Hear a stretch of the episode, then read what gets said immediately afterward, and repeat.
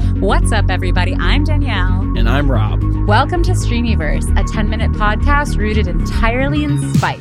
We used to be a podcast about Quibi, but they sent us a cease and desist. So now we talk about everything that streams. Quibi's not the only game in town, honey. We're all stuck at home for the foreseeable future, so let's watch some trash together. Here's what's going on today in the Streamyverse. All right, so last week we had a revelation. A new show was released on Quibi, and it's not a new show. It's an old show bought, brought back from the grave that a lot of people in our generation, millennials, uh, are well aware of. What can you tell me what that show is, Danielle? It's called Reno 911. And what's actually interesting for me personally is even though I love all of the people involved with Reno 911 and I love the company they keep, you know, I was a huge Stella fan. I love Wet Hot American Summer, all of that. I actually never watched Reno 911 when it was on TV. Did you? I very, very barely watched it, but I was very aware of it. Yeah, I was super aware. It's just for whatever reason, I never like took the time to actually give it a watch. Yeah. But we know like the people involved are some of the funniest people and have great careers. I mean, if you asked me any point in my life what my dream career is, it would be Thomas Lennon's because he yeah. gets to write like huge billion movies that go to gross billions of dollars and he gets to act in like funny, goofy things like this where he plays crazy characters. Yeah. So, obviously I'm a big fan of them and I love them. But then again, the show's on Quibi, so it could have gone either way. However, right. we both watched it. You watched it 1st mm-hmm. and you were like, "It's great. You got to check it I out." I texted you. Yeah, I was like, "This works." yeah. And so I watched it, and within truly, it's like the complete opposite of watching a Most Dangerous Game or a Chrissy's Court yeah. on Quibi, where within 30 seconds, I was like, yes. Yes, you knew right away, right? Correct. Like, this is correct. Yeah. This is, I still wish it I could watch so it. much sense. Yes, I, I, I, still wish I could watch it on my TV as opposed to just on my phone, but it mm-hmm. wasn't like a chore to get through. Yeah. It was like Reno 911 is like a, a fever dream of comedy. Like it's so mm-hmm. you don't need the backstory. You don't need to know what happened in the last episode. You don't need context. All you need to know is these are ridiculous cops that look ridiculous and this show is a giant joke and it's just laugh out loud like you're getting punched in the face with with comedy because uh, it's all happening at the same time and it all just makes sense. Like there's shows that you know lend themselves to shorter form and comedy happens to be one of those but reno 911 takes particular advantage of it uh, with the way that it jumps around from scene to scene. There's like you're not following a specific timeline. You're just kind of like it's just kind of this transient like stream of conscious funny that like it's non-committal. Like you don't need to commit to watching it but you can just like have it there and you're just laughing your ass off. Like i watched it while i was eating lunch you know yeah. the other day and i was just so happy that yes. like they figured it out exactly know? it was like breathing a sigh of relief mm-hmm. and what's interesting and we touched on this on the last episode when we talked about quibi's finances is quibi's whole thing well one of their big selling points was like we have $2 billion and we've got the cream of the crop talent we've got a-listers begging to make Quibi shows. Yeah. And so obviously, yeah, that gets people's attention. That gets you written about in friggin' like the Hollywood Reporter or whatever. But further down, like not every show is gonna star who, you know, um, I'm trying to think of it like Kevin Hart. Mm-hmm. Not every show is gonna star Kevin Hart. Yeah. Some of some of the shows you need to pa- pad a platform that has no existing IP is going to be like the cheaper to produce shows. Yeah. And I'm guessing that Reno was a cheaper to produce show. Yeah. I'm guessing it was one of those ones like Agua Donkeys that was more of an afterthought. No mm-hmm. offense. Mm-hmm. Like we talked to him, no offense, but you got to know like in the realm of stars in bullshit Hollywood, there are the A-listers and then there are the people who it's like, you know, they'll do good work, but they're not your main selling point.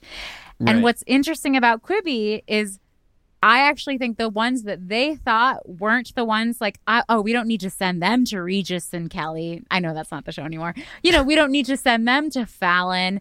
Like, they're just sort of like there to pad the content. Those are actually the shows that are working the most. Yeah. That, like, even if you've never seen Reno 911 before, like I haven't, it's still something where f- when I come across it on Quibi, I'm like, this is fun. This is what I want to be watching if I'm not watching TikTok, I'd watch an episode of this.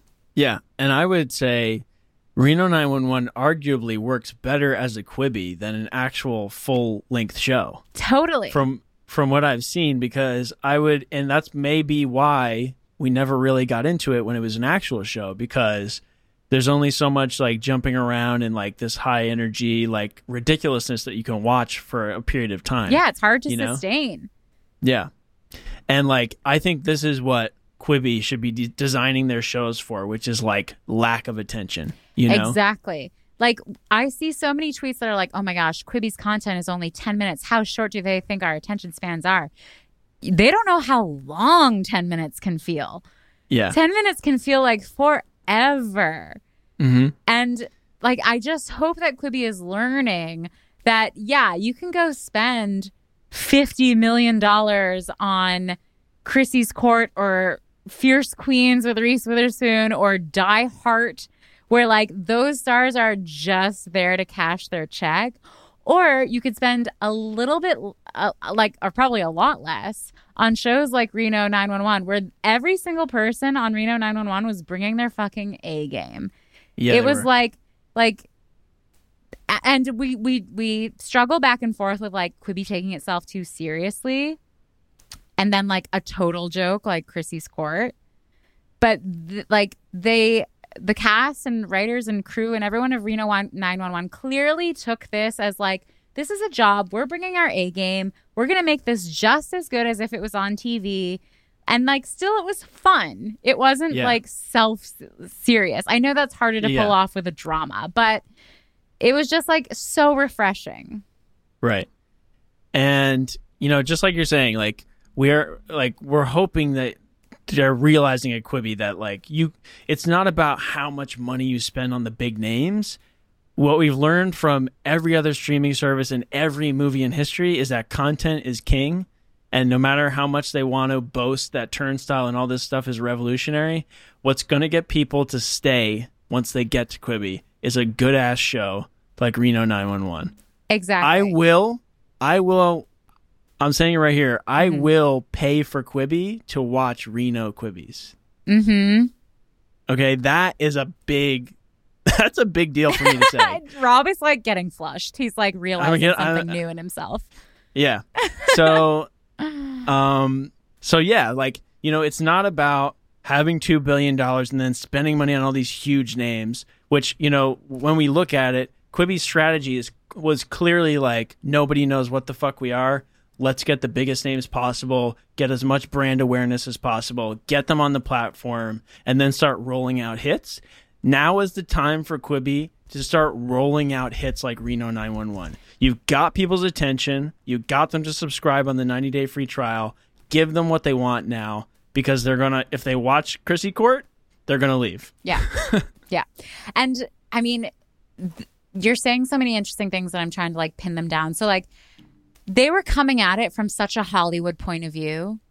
And hopefully they're realizing that they need to come at this from an internet point of view, from Yeah. an app point of view, which is like, yes. I watch TikToks for hours and they don't have any celebrities in them. I couldn't give a fuck. All mm-hmm. I care about is did that TikTok make me laugh, cringe, cry? And, and they really run the gamut. Like they have everything.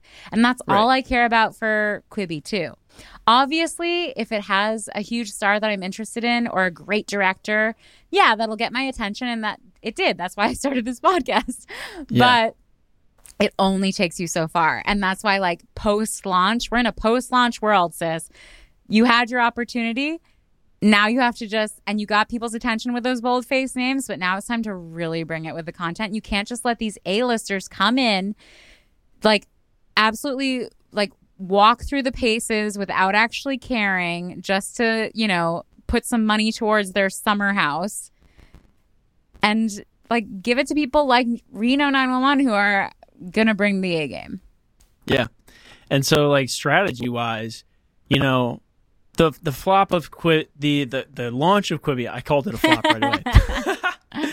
um, the launch of Quibi we felt was a flop, right? Yes. We we launched in, they had these huge big bets on this new form of storytelling, and there's these dramas on there, and there's all these are like radical new experiences for people. And in the tech world, you see tech companies come in and they'll introduce features by dog fooding it to people, which means they'll give a little bit of a test to a certain amount of users and they'll gradually work you up to using the app in the way they want you to use it. Quibi needs to think about this as a tech platform. They are a tech platform. Give people a little bit more of what's going to actually work on the platform first and then work your way up to the most dangerous game. Right. Work your way Totally. up to these drama shows. You know, get people on there, give them the smash hits that they want, get them addicted, and then you can start to introduce these new new formats that are a little bit more of like a big bet and a little bit out of people's comfort zones and they can adapt to that new content. If you hit them right away with all this crazy shit that they're not used to, they're going to have change aversion and they're going to like be like what the fuck and not understand it and not be ready for it and it's going to be a total shock and it might drive them away, you know? So if we could re if we could flip the launch and do it differently, oh shoot, we ran out of time. But don't worry, we'll be back every weekday for the rest of your lives. To see how this conversation ends, tune in next time on Streamyverse. And don't forget to rate, subscribe, and share with your favorite stream millionaires. See you in the streamy.